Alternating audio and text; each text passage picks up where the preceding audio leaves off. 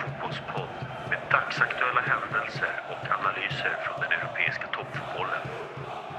Vi utlovar ofiltrerade sågningar, men även en del hyllningar. Tempot är högt och domsluten är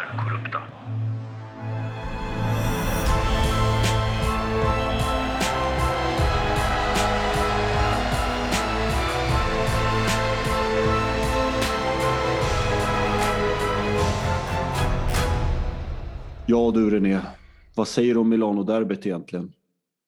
Ja, det blev eh, lite som jag hade trott va? Herregud, du borde ju faktiskt söka anställning hos Betsson. Alltså Svenska Spel har ju för dåliga koll på odds. Det har vi konstaterat förut när de Ja. satte det där eh, hu huvudlösa PSG-oddset på fyra gånger pengarna i Barca. var, men, men du satte ju, du satte ju Lautaro tvåmålsskytt och sen satte du Lukaku som målskytt. Exakt.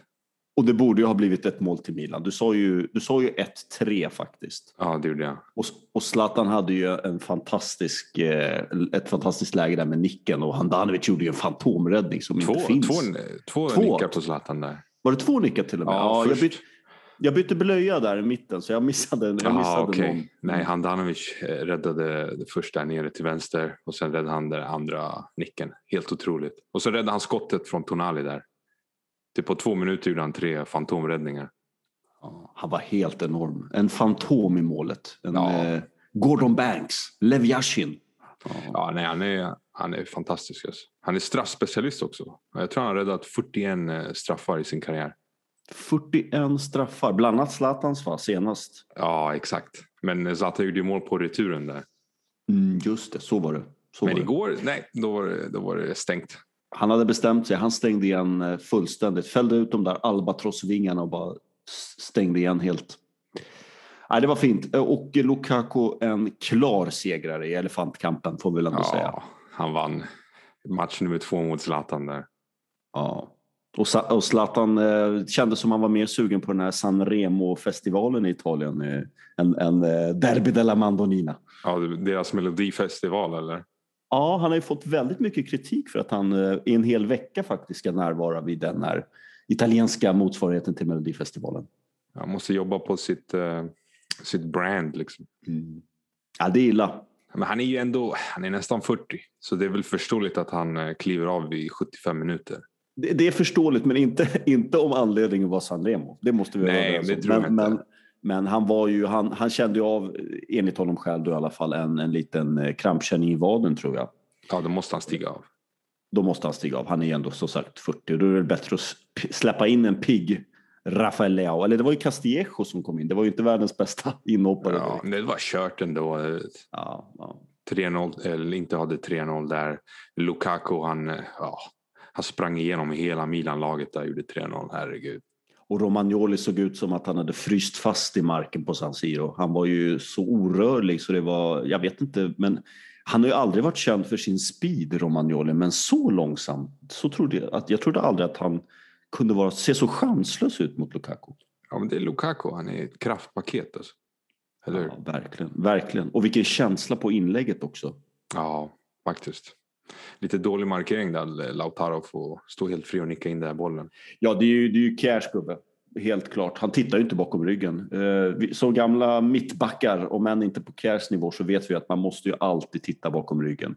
Så att jag tycker inte att det är... Vem är det som står som, är där bakom honom? Det är väl Tonali, va? Nej? Är det Tonali som står? Ja, men skitsamma. Det, det, Kjär får ju inte tappa sin gubbe där. Det går ju inte. Nej, men det är väl, Chiara är väl ingen världsback. Precis. Nej, det är ju ingen, precis. Det är ju ingen back som man vinner Serie A med, känner jag. Om du kollar på Inters, Inters eh, trebackslinje där. De har Bastoni, De Vrij och Skriniar. Vilken skillnad alltså. Klasskillnad. Inte undra på att eh, Zlatan behövde stiga av efter 75 minuter. Verkligen. Sk- Skriniar tog ju verkligen hand om Zlatan. Han Ja. eh, vann luftdueller och han gav honom några knuffar. Och de vet ju också hur de ska göra för att irritera Zlatan. Så är det. Han såg ju märkbart irriterad ut också Ja. i stort sett hela matchen. Det är tuff, tuff försvar att möta Skriniar. En sak som jag tyckte var, som jag tänkte på under matchen, det är att om Zlatan spelar EM, då möts de ju i EM eftersom eh, Skriniar spelar ju för Slovakien Just det. och i Sveriges grupp. det. Så det skulle vara intressant att se. Just det. Och det blir väldigt intressant. Sverige mot Slovakien. Zlatan mot Skriniar. Ja, igen. Då får vi hoppas att han, han eh, tuffar till sig lite Zlatan och, och får in några baljor för Sverige. För det där var igår, han såg inte bra ut alltså. Han såg inte bra ut. Nej, nej, inte var bättre helt enkelt. Och, eh, de har börjat klicka nu och du vet hur det är med Conte i, i ligor. När det klickar Mm. då, då går det bara rakt framåt. Samma sak hände i Chelsea. Eh, efter de förlorade den där 3-0 matchen mot Arsenal så gick de och, och vann ligan. Jag tror samma sak Mm. kanske händer nu. Han är verkligen en eh, säsongstränare, Conte. Han, han vet verkligen hur man, hur man får laget... Och det kändes, som att det, det kändes som att det var så bra stämning också i Inter. Alltså, hela bänken reste sig upp varje gång någon gick av. Eriksen gick av. Eh, alla gick upp, alla kramade om varandra. Det verkade vara väldigt, eh, vad ska man kalla det, Janne Andersson-lik stämning i, på bänken. En Ja. väldigt fin kamratskap. Eh, och sen så vill jag bara säga en sak till. Jag saknade Benazer väldigt mycket. Jag tyckte Ja. att det märktes att han inte var på planen. det är en viktig spelare. Tonali är fortfarande väldigt ung. Tonali är ung, han har, framtiden, ja, han har framtiden framför sig. Men Benazer tycker jag har varit, och det märks verkligen när han inte är med i Milan. Han är väldigt duktig med bollen, han är stark, han är en bra tvåvägsspelare. Perfekt tillsammans med Kessie. Så att, eh, nej, Och han är gammal Arsenal, gammal Arsenal-spelare också. just det. Från Just det. Arsenal Gammal Akademi. Arsenal-spelare. Mm. Som vi släppte. Av någon anledning. Mm. Ja, det var dumt. Ja. Till en billig penning om jag känner, om jag känner Arsenal rätt. Ja, det är typiskt Arsenal, eller hur? Ge bort, Vi får eh, köpa ta- tillbaka honom. Ge bort talangerna för uh, struntsummor. Precis. Ni får köpa tillbaka honom. Ni, kan- ni kanske kan göra ett byte. William ut, Benazer in. Ja, det tar jag alla dagar i veckan. Det tar inte jag, det tar inte jag. nej, nej, jag vi vill inte ha William. Ni kan få David Luiz gratis. Arsenal betalar för flygbiljetten, allt. Och ge oss Benazer. Nej, vi, tar, vi tar David Luiz gratis eh, och sen så tar vi Gabriel också. Ja, nej, det, det tror jag nog inte Arsenal-fansen skulle bli glada över. Jo, det tror jag. Det tror jag. Ni spelade ju med, ni spelade ju med Holding sist. Ni Ja, spelade men det är med för att man, eh, och... man vilar eh, David Luiz och Gabriel mot eh, Benfica, för Benfica-matchen. Okej, okej. på det var torsdag. så. För det allt Mm. Arsenal har kvar är ju Europa League. De har ingenting annat. Ja, förvisso. Okej. Det är därför. Mm. Vad sa du? Liverpool-Everton? Eh, ja, herregud. Eller vad, vad, säger, vad säger man egentligen om Liverpools form? De Förfall. är ju... Förfall. Det är också en... Vi pratade om Barsas dekadens. Nu har vi... Liverpool är väl inte... Har ingen dekadens, men en, det är väl ridå ner i alla fall. En otroligt... De går ju väldigt tungt i ligan. I Premier League, ja. Det börjar nästan bli risk för att inte komma med i topp fyra. Obehagligt. Vem Väldigt hade kunnat tro det innan Ingen. säsongen startade? Ingen, men det är Händer som blev skadad också. Så nu har de absolut ingen som spelar i försvaret. Bara Ozan Kabak där bara. ja, De kanske, de kanske värvar Kier och så, så kör de Kier och eh, Fabinho kanske. Nej, han är också skadad. Ja, nej, det går. Alla är skadade. Nej, det, det ser väldigt tungt ut. Men eh, de får väl eh, de får satsa på Champions League. Ja, och jag, du minns ju vad jag sa förra veckan. Jag tror att de tar sig i kragen och går mot en CL-titel. Jag tror det. Ja, vi får se. Jag, jag, jag är lite skeptisk eftersom eh, förs- de har inte liksom någon som kan styra och ställa i försvaret. Så utan Van Dijk, jag tror det blir svårt. Kan han inte komma tillbaka då? Hur, har vi någon prognos på Van Dijk? Eller är Nej, det fortfarande nej, natt, alltså det- nattsvart? Det är korsbandsskada. Han Mm. åkte ju på den runt oktober. Så du och jag vet hur det är. Vi bägge har haft korsbandsskador.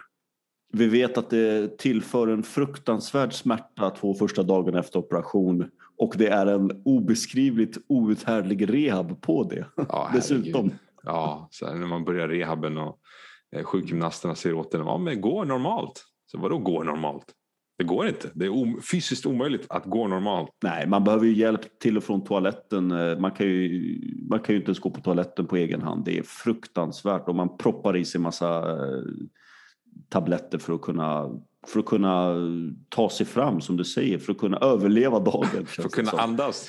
För att kunna andas och sova framförallt. Det, var, det tyckte jag var jobbigast. Det gjorde så ont så man kunde inte sova. Nej, håll er borta från korsbandsskador. Eh, Det tar lång tid att komma tillbaka. Och ska ni operera er, gå till Sofiahemmet. Nu får de Alltså, lite reklam också. Nattsvart för Liverpool när det gäller Van Dijk i alla fall. Ja, det är nattsvart. Nej, eh, vi, jag, tror, jag tror på Champions League, en liten uppstuds eh, där i alla fall. Och eh, med lite tur med lottningar och så, så står de ju redan med en fot, skulle jag vilja påstå, i kvartsfinal. Med tanke på det grymma resultat de lyckades med i Leipzig. Men, det är sant, men de har ju varit så ojämna att de skulle kunna förlora med 2-3-0 i returmatchen. På hemmaplan, på Anfield. Det, på det spelar ingen roll, de har ju varit usla på hemmaplan. Usla, alltså att Everton vann på Anfield det är en chock. Ja, det, det är skamligt. Eh, det är men, en bragd äh, för Everton och speciellt för Ancelotti. Ja. Eller hur? Ja, det, ja det, det är inte bra alltså. Men ja, nej, jag vet inte. Men, men jag tror, nej, jag, jag står fast. Jag tror att de rycker upp sig. De, de, de, de har gett upp ligan. Så är det. De får inte ge upp den, precis som du säger. De måste ju ändå säkra någon slags CL-avancemang i alla fall. Annars är det ju total katastrof. Men ja. eh, Klopp sitter säkert det här är bara, han kan, kan ju fortfarande, det tycker jag ändå är ganska intressant. Alltså, hade det varit en annan klubb kanske man ändå hade börjat prata i tongångarna om att tränaren kanske bör ryka snart. Eh, eller i alla fall ifrågasatt honom. Men med Klopp har man ju ett helt, han har ju ett helt annat förtroende känns det som, både från ledning, spelare, fans. Han kan ju misslyckas, han kan ju alltid skylla på skador. Eller ja. vad säger du? Det, det, ja, det, det känns som att han har... Ja, då, då, då hade jag redan börjat planera för en ny tränare om det var Chelsea. Liksom. Men eh, som du säger, du vet, förtroendet han har från ägarna och du vet, från mm. Eh, supportrarna. Han har ju vunnit Champions League och ligan med dem. Han är en tränare som du vet, kom in och vann ligan efter 30 år. Mm. Så han har ju en speciell plats. Han har ett förtroendekapital som är oersättligt kan man väl säga. Ja, och du vet, mm man måste ju också titta på hur många skador det, det har varit i, i försvaret. Så jag tror han sitter säkert. Det tror jag också. Klopp sitter säkert. Liverpool kommer att sluta. Jag tror de når en topp fyra plats eh, i Premier League. Det måste de göra. Och sen tror jag att de går och tar CL-titeln. Det tror jag. Vågat. Vågat. Jag är lite busig idag. Håland, vad säger vi om den flygande norrmannen? Han nätar igen. Två mål igen. Ja, jag såg det första målet var helt otroligt. En uh, cykelspark där. Herregud, vilken lirare. Det finns inga gränser för den där karln. För hans ja. akrobatik och hans fula målgester. Vad har han för tak egentligen? Jag vet inte. Inget känns bli? det som. Ja. Nej, det han känns som en sån där spelare som man, ja, han växer och växer och växer. Det är väl den bästa norska anfallaren någonsin var väl Tore André Flo. Kan det stämma? Det är väl det namnet jag kan komma på. Möjligtvis eh, nästan ja. Karen förstås. Men eh, ja, jag ja, tror John att Kare. John Kare var nog större, ja precis. Jag tänkte på VM 98 där med Tor André Flo. Han gjorde ja, mål mot Brasilien. Ja. En fin anfallare. Men jag tror att Håland blir den eh, Norges nationalskatt nummer ett. Det tror jag. Det är han redan. Liksom. Det, ja, det är han redan. Det är han redan. Men nu återstår det att se vad, vad händer med Håland? Vad kommer hända med Håland? Vart, vart tar han vägen? Alla, jag tror alla klubbar i Europa eller i världen skulle vilja ha honom. Och han har ju Mino Raiola som sin agent, demonagenten, eller hur? Maffiabossen kallar jag honom. Ja, så du vet, de hittar en, den rätta klubben för honom med rätta lönen, rätta bonusen för agenten. Så ja. Där sa du det. Där sa du egentligen. Visst, han måste ju hitta, han måste ju hitta rätt miljö för att utvecklas som fotbollsspelare ännu mer. Ta det där extra klivet och bli den där stora, stora anfallaren. Och naturligtvis måste han fylla på plånboken. Jag är bara rädd för att han hamnar i PSG eller någon sån där klubb. Som, det tror jag vore inte bra för honom. Jag tror inte att Bayern München skulle vara en bra klubb för honom heller. Jag inte. tror inte det.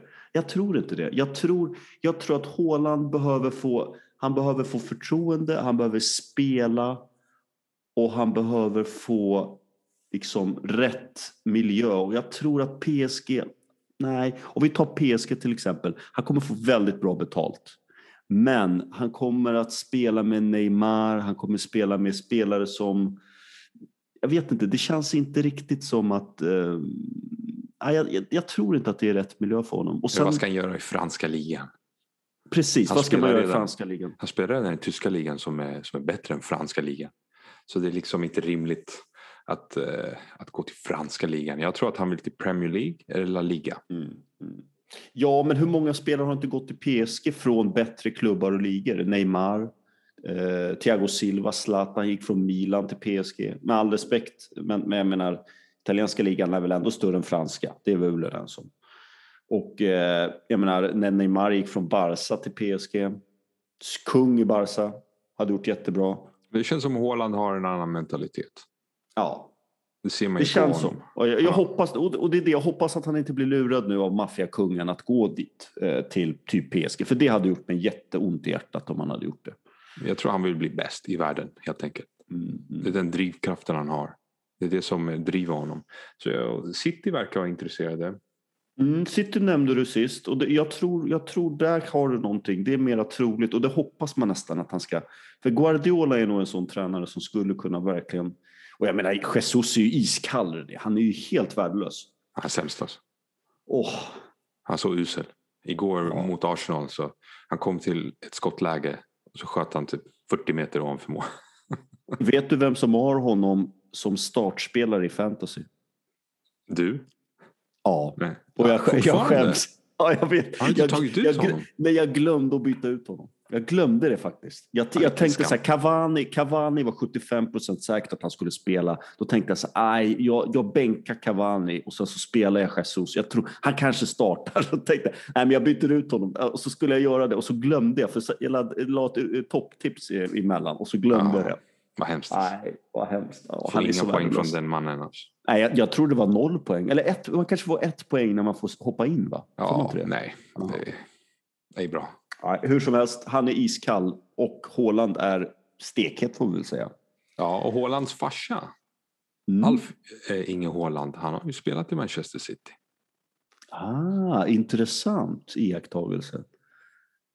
Okej, det visste jag inte faktiskt. Så vad tror du om det?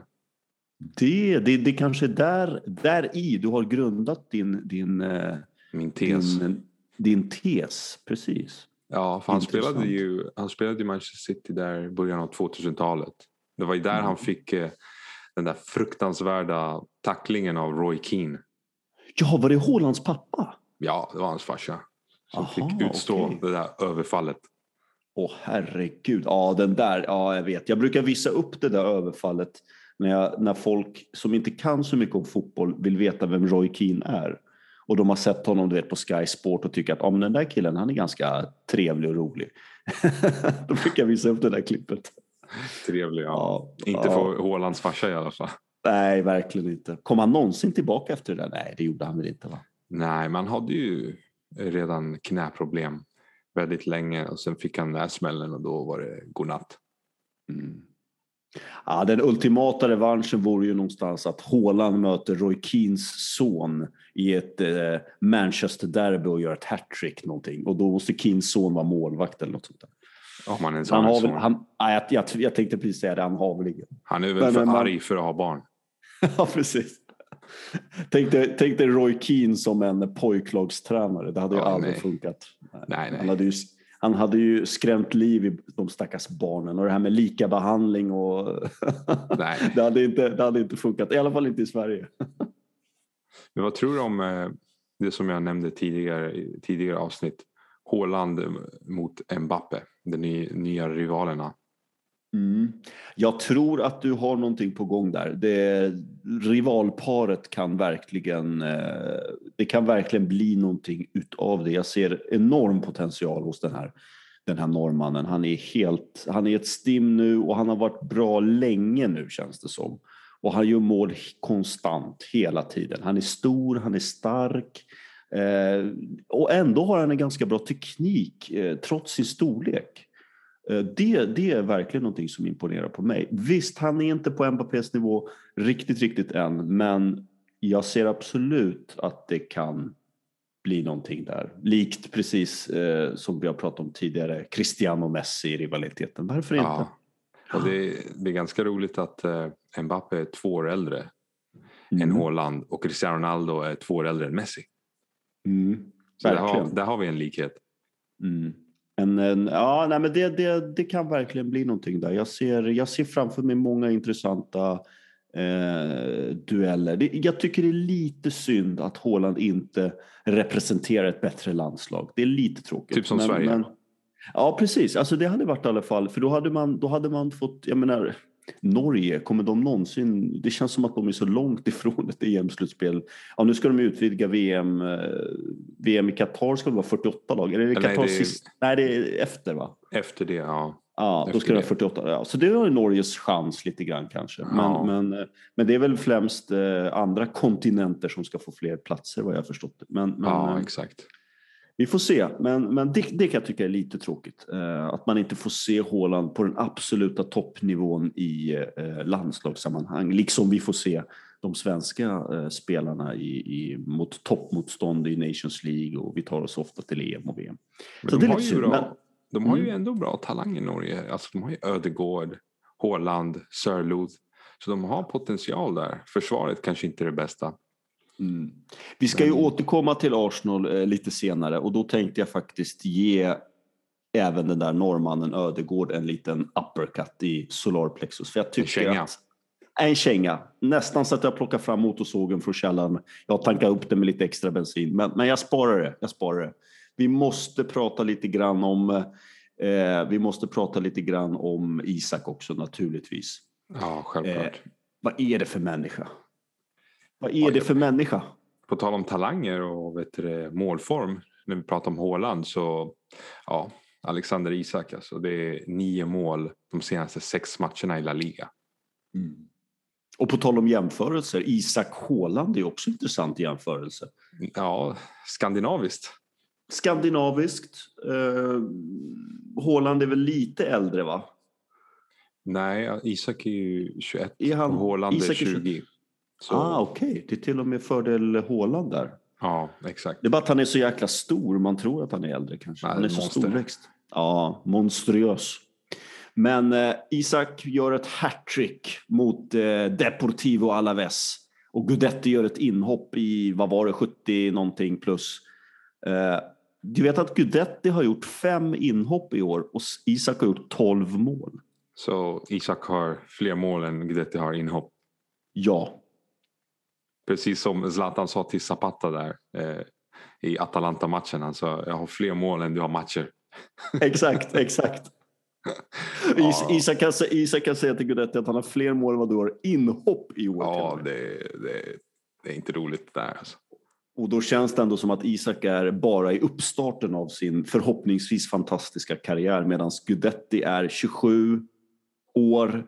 Det känns som att han har det bästa bakom sig fast han ändå är i en ålder där det inte borde vara omöjligt att kräva lite mer. Ja, kanske dags att dra till MLS. MLS eller någonting, kanske tillbaka till Feyenoord. Nej, jag tror inte han tar en tröja i Feyenoord längre. Nej, Celtic. Han kan vara kung i Celtic som han sa. Ja, precis. Han kan vara kung i Celtic. Hans bästa säsong, 20 mål på 23 matcher för Feyenoord. Det får han Ja. ta med sig, men det var länge sedan. Man kan inte leva på gamla meriter. Eh, nej, han är lika iskall som eh, vintervädret i norra Sibirien. Det är så Ja. iskallt. Lika kallt som i Texas just nu. Precis, med allt vad det innebär och alla elproblem de har. Vi får hoppas att Gudetti i alla fall har, har lite ström till sitt kylskåp där han befinner sig.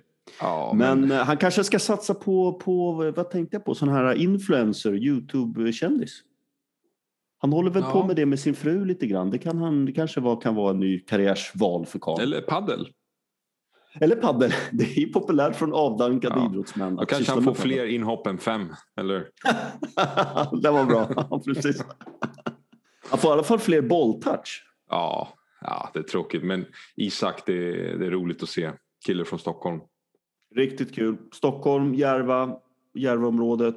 Eh, riktigt grym spelare. Kommer bara bli bättre. Han har ett så naturligt flyt och steg. Och, nu har han även börjat få till avsluten. Och det var lite som Hasse Backe sa. Det är bättre att vara osynlig hela matchen och göra tre mål än att vara involverad i allting. Som han ju var i början av säsongen. Men inte gjorde så många mål. Ja, han hade ju problem i början av säsongen. Jag minns att vi, vi pratade om det och vi tänkte Mm. fan, han måste ju börja göra lite mål alltså. Mm. Och så kom det, explosionen. Det, det var helt otroligt. Härligt att se. Och jag tror att en sak som hjälpte honom det är att William José blev eh, utlånad till Wolves. Så att hans direkta konkurrent på anfallspositionen försvann. Precis, ja, det tror jag verkligen också. Han fick, då, han fick chansen mer. Han fick nog en annat, ett annat självförtroende att nu också lite, lite högre press på ett annat sätt. Att nu vilar det verkligen på mig. Jag kommer inte vara inhoppare, jag kommer få starta och då måste jag prestera. Och som han har presterat. 12 mål på Isak. Karn är ju glödhet alltså. Ja, jag hoppas att han, eh, han kommer upp i 20 mål. Det vore fint alltså. Ja, jag sa 25 va? Ja, du sa säger 25 25. när det gällde Zlatan, minns jag. Ja, ah, just det. Och Isak har faktiskt inte, har inte tippat den. Så tippar du? Då säger jag, om jag sa 25 på Zlatan. Isak är 12. Ah, jag säger, ah, jag säger 23. 23 Okej. mål på Isak. Ja. Han slog Gudettis eh, magiska säsong i Feyenoord. Mm. Vad säger du? 23. Har du, något, har du någon, någon eh, Ja, jag satsar på Chans 20, 20 mål. 20 mål? Ja, Ja. skulle jag tycka att det är en eh, riktigt bra säsong. Mm. Eh, så vi får se. Hattrick, han kanske gör ett till hattrick. Det vore ju nice. Ja, han är stekhet och han kommer bara bli bättre och bättre. Och han spelar ju med fantastiska spelare också. Jag menar, ju Silva. Merinos assist, ja. Eh, Silvas passning sist, det var ju fantastiskt. Merinos Ja. assist i första målet. Och så Oyarzabal som slår in den från vänsterkanten. Ja, han har fina Ja, det spelare. han har väldigt fina spelare. Så Sedal höll inte i Europa, det kunde vi konstatera. De åkte på råpisk mot United. Men i ligan går de desto bättre. Men vilket mål tyckte du var snyggast? Helt klart första målet. Ja, det där eh. Passningen, ja passningen var ju galen det. Den var ju helt var fin, enorm. Vilken, tycker- vilken känsla. Jag tycker ändå Ja. att eh, avslutet var bättre än, än passningen. Absolut, och det sa han ju själv i intervjun där efteråt också. Men, men, och det, det är ganska svårt avslut att få till också. Eh, för han liksom får vrida runt kroppen och klappa på eh, på volley och det, det, det är inte det lättaste. Så att, eh, det var riktigt snyggt. Ja, jag tyckte andra målet var också riktigt fint. Högklassigt mål. Eh, Det var liksom en lyftning där med vänstern upp, i, Ja, det- upp i nättaket. Den kändes väldigt kylig också. Det känns som Ja. att han har trän, tränat på avslut också. Dels sådana här avslut med chippar och dels de här lite kraftfullare volleyskotten. Ja, han känns som att han allt, allt sker bara i någon slags automatik. Allting sker instinktivt. Han, han Ja. behöver inte tänka. Och som, som, som vi var inne på, han har väldigt bra spelare runt omkring sig. Så att, eh, har han. Ja, intressant att se hur framtiden ter sig för den här mannen. Och inte minst i sommar hur det ska bli med hans eh, eh, landslagskarriär. Ja, alltså håller han, håller han så här hög nivå inför EM i slutet av säsongen, då måste han ju starta. Han måste starta varenda match ner. Allt annat vore ju ett skämt. Det går inte. Man kan inte tycka någonting annat. Han är så given. Han är så het. Ja, så det blir Berg och Isak. Eller om Zlatan kommer in, Zlatan och Isak. Ja, det får väl bli så. Jag vill ju egentligen spela Isak och Quaison. Jag vill ju att de ska fungera. Men vi har varit inne på det. De, de kommer kanske inte riktigt att... De är väl lite för lika och, och kanske inte passar riktigt. Så att vi får se. Men, men Berg Isak känns ju ändå... Isak börjar ju cementera sin plats i startelvan. Det, det är ju inget snack om och det måste ju till och med Janne förstå. Så att eh, ja, han måste få starta. Eh, Och sen blir det väl Berg, precis som du sa. Men vad roligt om Zlatan hade fått komma. Om man hade fått se Zlatan och Isak på topp. Herregud. Ja, vi får se. Vi får se om Zlatan blir kallad eh, i mars till Mm. VM-kvalmatcherna. Eller om de Det väntar. är, precis, det är ju det första, den första fingervisningen för hur, hur detta kommer att te sig då med Zlatans medverkan eller inte i sommarens EM-slutspel. Som kanske inte blir av, det vet vi ju inte heller, men vi får väl hoppas. Vi lever på Ja. hoppet. Tänk dig, tänk dig att göra comeback i landslaget när man är 39 år gammal. Det är, det är som en saga. Det är som en saga, René. Ja, verkligen. En eh, poetisk berättelse. Ja, det vore underbart. Och hur bra kan den här Isak bli då? Det, det, det, finns, det känns inte som att det finns något stopp för karln. Han Alltså, bara pratade- öser på. Vi pratade om Hålands tak och Mm. du sa att det liksom kan bli hur bra som helst. Eh, Isak, det känns ändå som att Isak kanske ja, en nivå under Håland och Mbappe. Ja, du, skulle säger... ändå säga att, du skulle ändå säga att Håland, du tror ändå att Håland har ett större, en, större ut, en, en brantare utvecklingskurva, en, en bättre utvecklingskurva än Isak? Du tror att han, han kan nå högre höjder så att säga? Det tror jag. Alltså, Håland har redan gjort 18 mål i Champions League. Vid 20 års ålder. Mbappé har gjort 22 Champions League-mål och han är 22 år gammal. Så de ligger liksom på en annan nivå. Mbappé har vunnit VM-guld. Så det är liksom, det är, sant. Mm. det är vad mm. man kallar generational talent. Mm. Precis som eh, Lionel Messi, Cristiano mm. Ronaldo, mm. Ronaldinho. Det är generational talent. Mm. Medan eh, eh, Isak tror jag kan eh, ja, vara toppspelare. Precis som Henrik Larsson till exempel. Toppspelare. Jag tänkte precis nämna Henrik Larsson. Kan det vara så att kan han komma upp på Henke, kung Henkes nivå? Det tror jag. Och till och med överträffa honom? Ja, alltså han, ja, det är svårt att säga. Kanske som målskytt, men jag tror inte han kan överträffa Henke som, eh, som spelare. Alltså, Henrik Larsson med sin mångsidighet. Liksom, han började som ytter. I VM 94 spelade han som ytter väldigt ofta. Och du vet, i eh, EM 2004, den där Italien-matchen då Zlatan klackade in det där målet över Christian Vieris eh, panna. Då gick ju Henrik Larsson ner och spelade centralt mittfält. För eh, när Sverige jagade ett mål där. Just det, det är en mångsidig spelare. Väldigt professionell, mångsidig, enorm spelförståelse. Mm. Ja, det är, det är väldigt eh, stor kostym att fylla naturligtvis. Och, och, precis som du säger, det, det, man verkligen slås av med Henrik Larsson det är hans professionalitet känns det som. Han var alltid så självklar i det han gjorde. Han gav alltid 100 procent. Han var alltid i toppform och han, det kändes som att han alltid presterade. Uh, och liksom, han gick till Barcelona och var någon slags uh, huvudrollsinnehavare i Champions League-guldet. Det var helt Ja, han, han, var gubben i lådan. Han var gubben i lådan som kom in i världens bästa fotbollslag efter att ha spelat i hela sin karriär i Celtic och fått uh, mycket, mycket ris och ros naturligtvis också för det. Men, men, och sen så går han till United efteråt, imponerar på Sir Alex och blir omskriven i, i brittisk media. Och det vet ja. vi alla hur svårt det är att bli, få några positiva recensioner där. Speciellt som svensk, eller Precis, precis. Stackars Lindelöf. Ja. Han har det inte lätt den mannen. Nej men alltså som, ja jag håller med dig. Jag tror att han kan bli väldigt, väldigt bra Isak och eh, de är lite olika spelartyper han och Henke men absolut det, ja, jag ser inte riktigt hans bortre gräns än men jag hoppas bara att han kanske inte går till den där topp, toppklubben redan nästa säsong. För det tror jag kan vara ett för stort steg. Ja, du menar om han till exempel skulle gå till Barca eller? Real, Barca. Ja, jag tror han skulle passa i en klubb som Arsenal. Ja, men, alltså om man ja. tänker rent eh, karriärsmässigt. Ja, vi vill ju honom ändå väl Isak. Vi ja, vill inte att han ska gå till det där till det där schabraklet Arsenal som, som nej, sluta. Fy. nej men sluta. Det, det. Såg, du, såg, du, såg du din klubb igår? Och då vill jag veta, vad tyckte du? Ja, alltså. Ja, det var tragiskt på ett sätt. Visst, man förlorade bara med 1-0 mot City. Men det fanns, fanns inget, ingen vilja att ens göra mål eller ens försöka skaka om City. Liksom man, som du sa, du nämnde det, det såg ut som det var handbollsförsvar hela matchen hos Arsenal.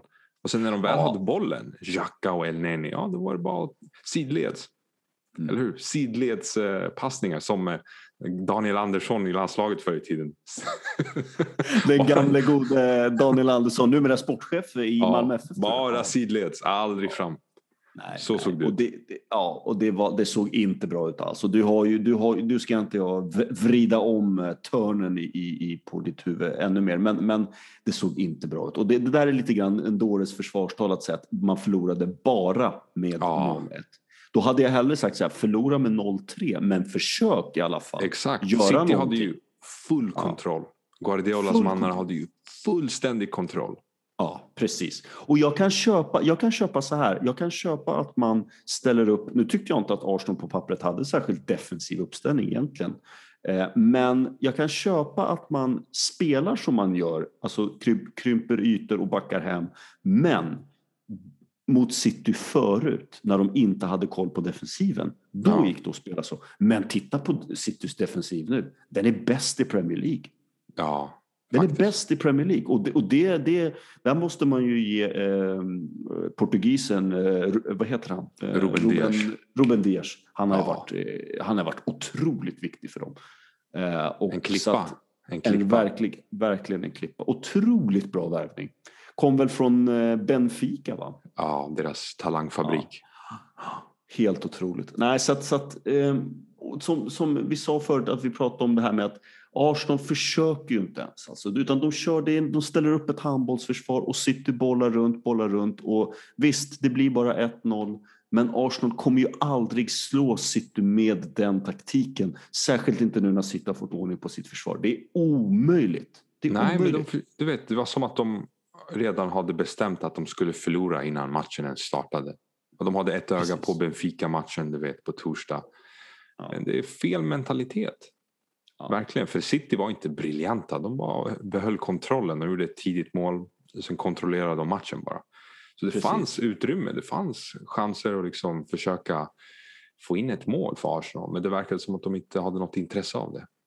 De Och hade inget tråkigt. intresse av det. Ja. Och sen vill jag bara säga Ödegård. Ni har fått Ödegård nu, men det är, med all respekt nu René, men det är inte en spelare som kommer ta er någon annanstans än neråt.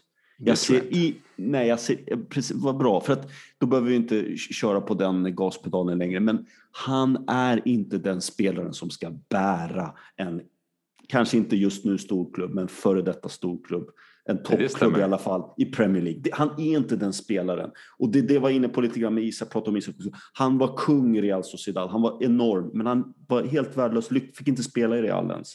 Så att, att, att tro att han ska komma till Arsenal och lyfta, nej, det kommer inte hända. Han är inte den spelaren. Ja, men Han- Arsenal har inte den ekonomin att de kan värva en spelare som eh, Ruben Dias till och med. Du vet, Manchester City de, kan, de spenderar mer på sitt försvar än San Marino gör på sitt försvar militärt. militärt eller hur? Ja. så de, de spenderar mer på sitt försvar än vissa nationer gör på sitt militära försvar.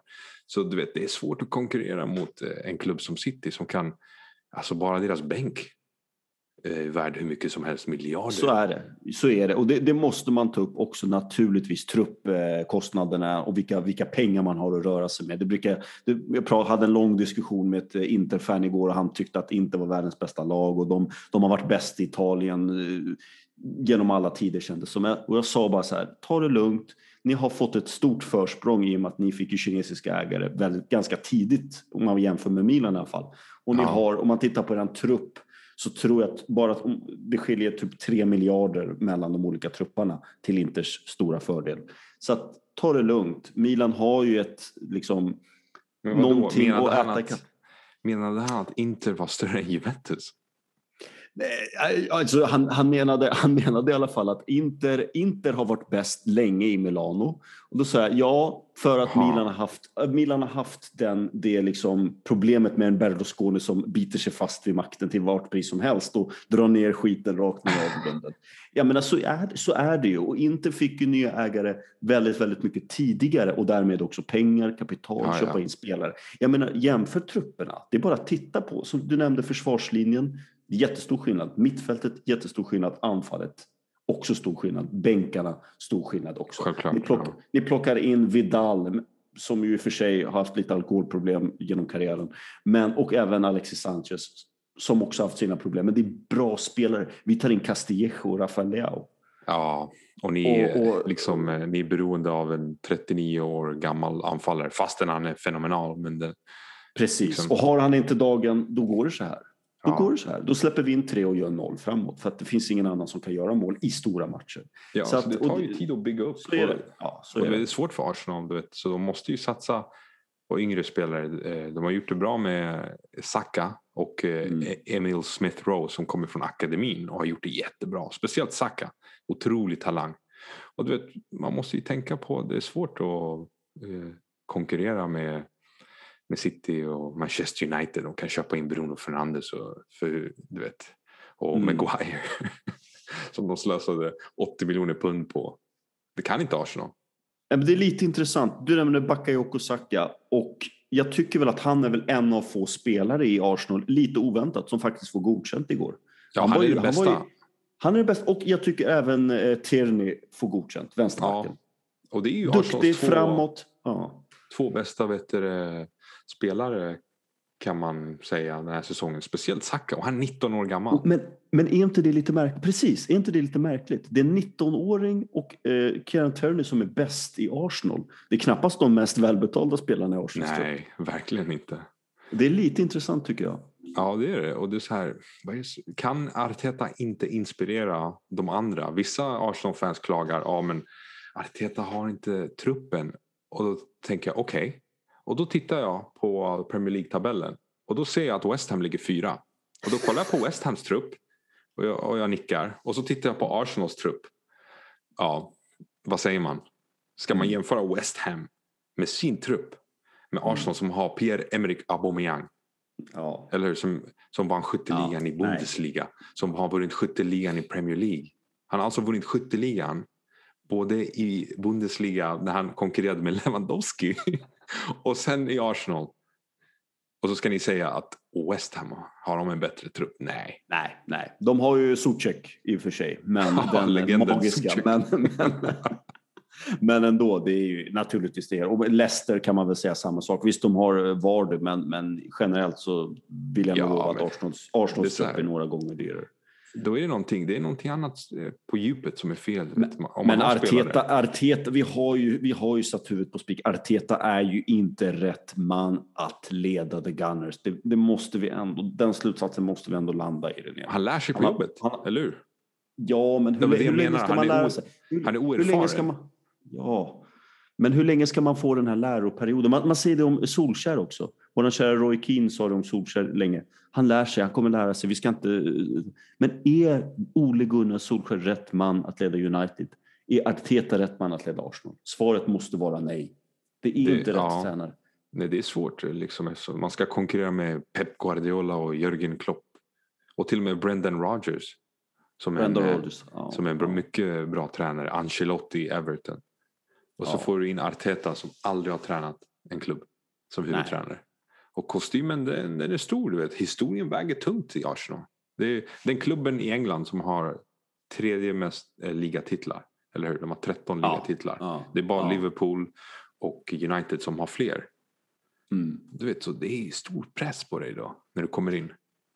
Det är, det är stor press, men, men eh, ja, jag, jag, jag brukar tänka så här, hur länge, ja, man ska inte bara sparka en tränare för sparkandets skull, men hur länge ska man ge Arteta chansen då? Hur länge har han varit i Arsenal nu? Ett och ett halvt år? Ja, ett och ett halvt. Och han vann ju FA-cupen ja. och det gav ju honom mycket mer tid. Att han vann en titel ja. så snabbt. Hade han inte vunnit den titeln då tror jag kanske att han skulle rykt där i, när det gick riktigt dåligt i, ja. i, i höstas. Ja, men, men, men, men René, de ligger, Arsenal ligger idag tia tror jag i Premier League. Det, är, det, är, det, kan inte, det kan inte räddas upp den här säsongen av någonting tror jag. Europa League. Vinner man Europa League då är det en succé men det är inte... Det, det kommer aldrig hända. Det kommer aldrig hända René. Det, det är helt omöjligt. Ja, det tror jag. Sevilla kommer åka ur Champions League och så kommer de vinna Europa League igen. Som alla andra år. om det gick. Om de hade åkt ut i gruppen. Det ja, just det. De kan inte... Ja, det är kört för ja. dem. Fan ja. också. Ja, jag glömde bort att det var gruppen. Ja. Nej, Sevilla. Nej. Det, är, det är bra för Europa League-lag att Sevilla gick vidare. För att, ja. Så att de inte kan komma in i Europa League och vinna det. Ja, så är det. Men jag måste bara säga det. München-Gladbach, vi kommer komma in på det, ska möta City i veckan. Ja. Apropå trupper och apropå kostnader och apropå spelare. Jag vågar påstå att München-Gladbach kommer att bjuda upp till en betydligt vildare sambadans än vad Arsenals slöa slowfoxdans någonsin nådde eh, igår. Så det är det väl René? Ja. ja, men det tror jag. Och vi vet ju att City har två ansikten.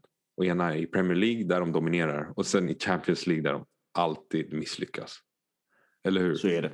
Så är det. Och det, där talar ju empirin, historien för sig själv. Vi behöver väl inte titta närmare på det för att, för att se Pep Guardiola djupt försjunken och deprimerad efter ännu ett uttåg. Ja, Eh, liksom sen det- kanske inte det. Förbannelse, det måste ju vara någon Ja. form av förbannelse. Förlora mot Lyon, sen Ja. året till mot Tottenham. Och det bara, ah, det är otroligt. Skandal, skandal. En annan person som det inte går särskilt bra för det är ju Mourinho och hans älskade Tottenham numera. Herregud, fem förluster på de sex senaste matcherna. Vad säger du? Sämst. Kommer det vända? Kommer det vända? Nej, usla. Alltså, typiskt Tottenham. Kommer du ihåg när de låg etta eh, för ett tag sedan i Premier League? De låg alltså etta och Arsenal låg på femtonde plats. Okej? Och nu ligger Tottenham nia och Arsenal tia. Jag anar en liten skadeglädje här från Arsenal. Ja, alla Tottenham-fans. Det, nu vinner vi ligan äntligen. This is our year, sa de. Det gick väl inte så bra. Men vad hände, vad, vad, hände, vad hände med Tottenham? Vad hände? För de såg ju faktiskt väldigt bra det måste vi väl kunna erkänna. Men var, vad, vad har hänt med Tottenham? Jag kan inte riktigt... Visst, jag förstår, så här, de har ju inte några jätteskador egentligen på truppen om man tittar. Men det är väl bara att två spelare har slutat spela fotboll. Det är Kane och Son. Ja, men det är så här. Om man, eh, om man liksom... Om allt hänger på två spelare, som det gjorde, Kane och Son. Och formen, den försvinner alltid, eller hur? Man kan inte bibehålla den där formen, de, den här sjuka formen de hade och det samspelet. Det håller inte över 38 matcher. Om man inte är Cristiano Ronaldo eller Messi, men det är andra sorters spelare. Så vi visste ju att det skulle, det skulle, gå lite, skulle börja gå lite trögt så småningom. Och då föll allt. För hela deras plan, vad är det? Backa hem, försvara med alla man bakom bollen. Och sen kommer Kane ner på djupet, slår en djupleds eh, en genomskärare till Son och de gör mål. Och det var liksom hela deras plan. Mm. En väldigt, väldigt skör plan får man väl säga, precis Ja. som du säger. Och har man inte då spelare som kan kliva in när de här två inte riktigt har dagen, då, då blir det ju jobbigt. Ja, och du vet, det, funkar, det funkade ju i början av Mm. säsongen. Men sen började andra lag lista ut hur de ska bryta ner dem. Och hur de undviker att åka på de här eh, kontringsmålen. Och då har det inte gått så bra för dem längre. Nej, det har, gått, det har gått käpprätt åt pipan. Så käpprätt att Mourinho nu har nästan gett upp chansen på Champions League-platser. Ja, det kan ju vara så. Alltså, de senaste sex Premier League-matcherna har de förlorat fem. Mm. Du vet, alltså, det är inte bra. Det, det är för dåligt. Jag måste också säga Mourinho, René. Han, om han inte har varit slut länge så är han väl ändå slut nu. Det här, det är ju, vi har ju sett det länge nu. Jag tycker att det började det, det, det började redan United, det började redan Real, på Realtiden eller Chelsea-vändan nummer två tyckte jag. Det är någonting som fattas hos honom. Han är, du vet, han, är- han är inte ens kaxig längre.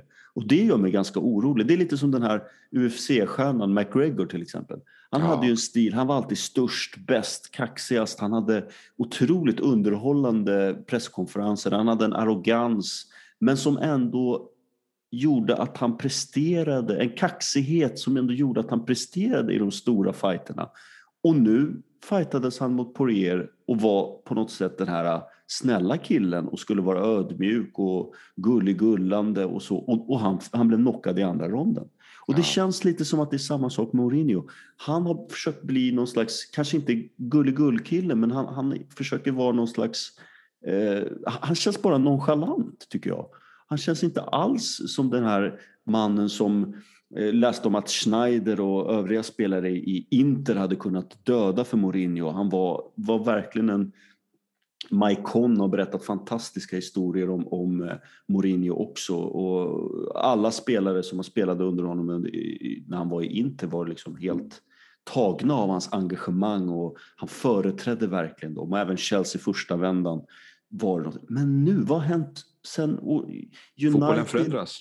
Eh, Metoder Fotbollen blir förändras. gamla. Men är Eller det hur? bara det? Är det bara det att han inte kan köra sin gamla Park the Bus-strategi? Är det bara det? Ja, du vet och sen eh, det handlar väl också om att hans mentalitet kanske inte funkar lika bra längre eh, med spelartrupper. För det känns som att han alltid slänger någon spelare under bussen. Om vi tänker på United, då slängde han Paul Pogba under bussen. Eller hur? Mm. La mycket skuld på Po- Pogba det går inte hem i, i spelartrupper. Du vet. Och sen nu i Tottenham kom han in och så valde han ett svart får och det blev Dele Alli. Ja, precis. Precis. och sen en Dombele åk, åkte också ut på den där behandlingen. Det skapar osämja i truppen tror jag. Och då är inte spelarna villiga att lägga ner sina liv för honom. Nej. Som det var i Inter. Precis. Som det var i Porto. Precis. Precis. Och, och det kändes som att i Chelsea runda två så att säga, då var det Felipe Luis kanske som var det där svarta fåret. Han, han liksom hade gjort en fantastisk säsong under Diego- Simeone i Atletico. Han var ju en av världens bästa vänsterbackar, kanske den bästa. Kommer till Chelsea, får inte spela någonting. Och när han väl spelar, ja, då är han ju sådär ganska Ja. dålig faktiskt. Och så kritiserar han dem öppet. Ja. Han kritiserar dem öppet och det, och det här tror jag, och det är det jag menar, det är det som skiljer hans ledarskap i Inter där man kände att liksom han vann trippen, det var inte bara att han vann trippen, han hade omklädningsrummet, alltså han, ha- de hade gått ut, alla spelare hade gått ut i krig med honom där. Jag Ja. tror inte många spelare i United hade följt Mourinho i något krig. Alltså de, hade, de hade lämnat honom på täppan och så hade de sprungit åt andra hållet. Absolut inte. Ja, du vet, så det, liksom, det har inte funkade inte så bra i United och det verkar som att det är lite samma sak i Tottenham. Och nu när det börjar gå sämre, du vet hur han är. Han ska alltid lägga skulden på andra. Eller hur? Om det inte är domaren, om det inte är Mm. domaren, ja men då är det, vet du, andra lagets tränare. Om det inte är andra lagets tränare, ja då är det mina spelare. Eller hur? Ja, han är full av ursäkter och det är ju en mindre charmig egenskap för en ledare. Eh, kanske till och med rent av en dålig egenskap för en ledare, vill jag Ja. påstå. Men vi måste också snabbt bara säga någonting om hans filosofi. Den är ju så omodern också. Jag menar, titta på de bästa tränarna idag. Vi tittar på Klopp, vi tittar på Guardiola, vi tittar på Gasperini i Atalanta, vi tittar på Bielsa som vi har pratat om. De, spelar en hel, de representerar ju en helt annan typ av fotboll än vad Mourinho någonsin kommer att kunna representera. Mm. Och, och, så att, precis som du var inne på, tiden har väl sprungit ifrån Mourinho också. Han, han kommer ingen vart med den här äh, parkera bussen och vänta på, vänta på kontringsläget, fotbollen som han kanske hade förut.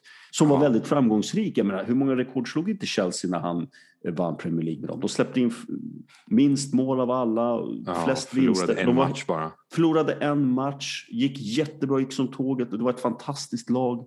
Men man måste utvecklas med tiden. Ja, det, verkligen. där tror jag att han, liksom den gode Conor McGregor, har stått lite grann still i och inte riktigt hängt med i tiden. Så känns det. Ja, och sen han fryser ut Gareth Bale som de tog in liksom, för att Ja. kunna förbättra laget. De får knappt Mm. speltid. Så hur ska, Mm. han kunna, hur ska han kunna prestera om han inte får speltid? Och så om, jag Ja, titt- det- om man tittar på Tottenhams trupp så tycker man att så här, varför spelar du på ett så negativt sätt med riskminimering och Ja. ligga djupt och defensivt när du har så fantastiska offensiva spelare. Du har Mm. Harry Kane, du har Mm. eh, Son, du, har Gareth Bale, Lamela, eh, Bergwijn, eh, Region som är en otrolig offensiv ytterback, Lucas Moura. Du har fantastiska offensiva spelare, en Dombele. Men du väljer att- spela så negativt. Ja, det är märkligt. Jag kan tänka mig att spelartruppen till och med tänker så här, "Men herregud, vi, kolla vilka offensiva krafter vi har. Och, men samtidigt, vad förväntar man sig också när man ger Mourinho uppdraget som tränare? Vad, förvänta, vad förväntade sig Tottenhams ledning? Förväntade de sig en liksom... Vad, vad hade de, för, de förväntade sig titlar. De, Ja, de förväntade, sig, sig de förväntade sig inte ett Liverpool-skönspel eller en Gasperini-fotboll. Det kan de ju aldrig ha förväntat sig med Mourinho. Det, det vore ju som att drömma om alldeles för mycket. Men de kommer ju inte få titlar heller. Alltså, de kommer inte ta sig till Champions League-platserna i år. Så långt är de efter i Premier League. Det är ett misslyckande. Så att de får liksom, det är ett kopiöst misslyckande. De kanske, kanske i bästa fall räddar säsongen med Europa League. Och då får du ändå tänka på att Pochettino tog dem till Champions League-final för två år sedan. Ja. Och det var inte bra nog. Nej, och han, han, han var ju alltid topp fyra liksom. Han var alltid topp fyra och det var inget snack. Och han spelade dessutom roligare fotboll om vi nu ska gå in på det. Men, men, och, och det var betydligt bättre stämning i truppen, kändes det som i alla fall. Ja, Det var ingen utfrysning. Dele Dele Alli var ju mycket bättre under Pochettino än vad han någonsin ja varit. herregud. Alltså, Alltså, det går inte, att- han är ju en annan man liksom. Så det, nej, ja, nu det- är han eh, Dele Alli materialare nu liksom. ja. Får inga Jag- minuter. Jag, jag ser inget ljus i tunneln för Mourinho. Eh, han kan i bästa fall vara en expertkommentator på Sky Sport eller möjligtvis en paddeldomare eller något annat. Men, eh, men han kan sitta bredvid Roy Keane och, och gnabbas med honom för att eh, han är slut som fotbollstränare och det har han varit länge. Så är det. Eller oh, han kanske slut i, när det gäller absoluta toppen. Ja, men har, har, ser du honom ta över Benfica igen eller Porto? Det, det gör inte jag Nej. riktigt. Alltså Det det, det, känns som att det är ett för hårt slag mot hans eh, väldigt, väldigt solida självförtroende. Det, det tror Ja. jag inte att han gör. Mot hans ego. Hans ego, precis. Det, det, det, det känns... Nej, det går inte. Det, det, nej, det är omöjligt känner jag. Ja. Vi har intressanta matcher i CL också. Den finaste turneringen av alla. ja, den finaste turneringen av alla som Uefa och de stora klubbarna vill förändra. Mm. Varför vill man förändra någonting som fungerar? Ja, nej, men det är ju samma sak som vi var inne på med VM, eh, VM-slutspelet också. Det är ju katastrof. 48 lag. Det är, Ja. åh, det är Ser du hemskt. fram emot att se Burkina Faso mot Iran i gruppen? Jag visste att du skulle nämna Iran. Ja, taskigt av mig. Ja, jag ville, jag Nej, ville Iran är bra. Eh, Det måste Jag ville se Iran är- Samagodos. Jag ville se Iran är, är, är ett fint landslag. Det Glöm inte VM 98. 98. Ja, men eh, senaste förra- VM, Ja, ja sen också. Ja, precis. Ja, ja, absolut. Jag ville bara ta upp den där USA-matchen som var väldigt rolig. Den Ja. politiskt laddade. Väldigt Hatmatchen. Ja, Det måste ha varit den värsta hatmatchen någonsin i, i fotbollshistorien tror jag. Ja. det betyder Nej, mycket men- för de persiska Ja. spelarna där, såg man. Ja, verkligen, verkligen. Eh, och eh, nej, men vi har ju många intressanta matcher. Vi har ju, om vi börjar med Atletico Madrid som ångar på, visserligen en förlust senast i ligan, men ångar på ändå i ligan, serieledare där och möter Chelsea. Oj, Vad tror vi men- om den matchen? Ja, Chelsea ju, har ju en ny tändning nu med eh, Tuchel. Så Mm. det är väl väldigt svårt att säga. Atletico ser ut som att de hamnar, har hamnat i en liten sämre form nu också. Eller hur? Ja, precis. De torskade sist och jag tror att de har gått... Matchen innan också var lite halvbra, va? Så det, Ja, det, oavgjort. ser- ja, det var oavgjort där, precis. Så att det, Formsvacka ser- ser det ut som. En, lit, en liten miniformsvacka. Men jag tror ändå, du vet ju Simeone hur han är. Det vankas Champions League. Det, det händer någonting i Atletico. Det är ju ett, det är ju ett fantastiskt lag och de jobbar alltid tillsammans. Och får man ett litet hjärnsläpp någon match, visst. Men mot Chelsea, jag, jag säger bara så här. Atletico kommer att ta sig vidare mot Chelsea och de vinner med 2-0. Solid defensiv och så har de ju Suarez, de har ju Joao Felix. Så att, Vi får se nej, alltså. Jag, Jag tror att de tar sig förbi Chelsea. Och sen vill jag bara ifrågasätta Thomas Tuchel.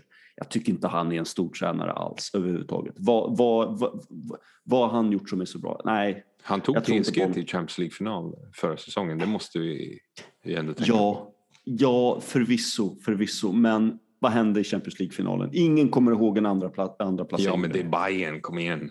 Du- Jo, men det är det jag menar. Man vill ju, ja, men man vill ju ha den höga svansföringen. Då måste man ju dansa med de allra största också. Ja, men Bayern det det är en titan. Tyvärr. Ja, nej, ja, jag, tycker, jag undrar om Chelsea har gjort ett klokt val här med Thomas Tuchel. Jag undrar om den här eh, tyska galningen kan, kan skapa eh, någon slags ordning och reda i Chelsea. Jag, jag tvivlar. Jag tror att Atletico vinner ganska enkelt. Okej. Lazio-Bayern då? Vad säger du där René? Ja, Bayern är i en formsvacka definitivt. Förlorade mot Frankfurt nyligen, 3-3 matchen innan. Verkligen, ja, verkligen. Så det, du vet, Müller har varit borta, Goretzka har varit borta, båda två på grund av eh, covid, Mm. eh, på grund av corona. Så ja, vi får se. Men Bayern är ändå Bayern.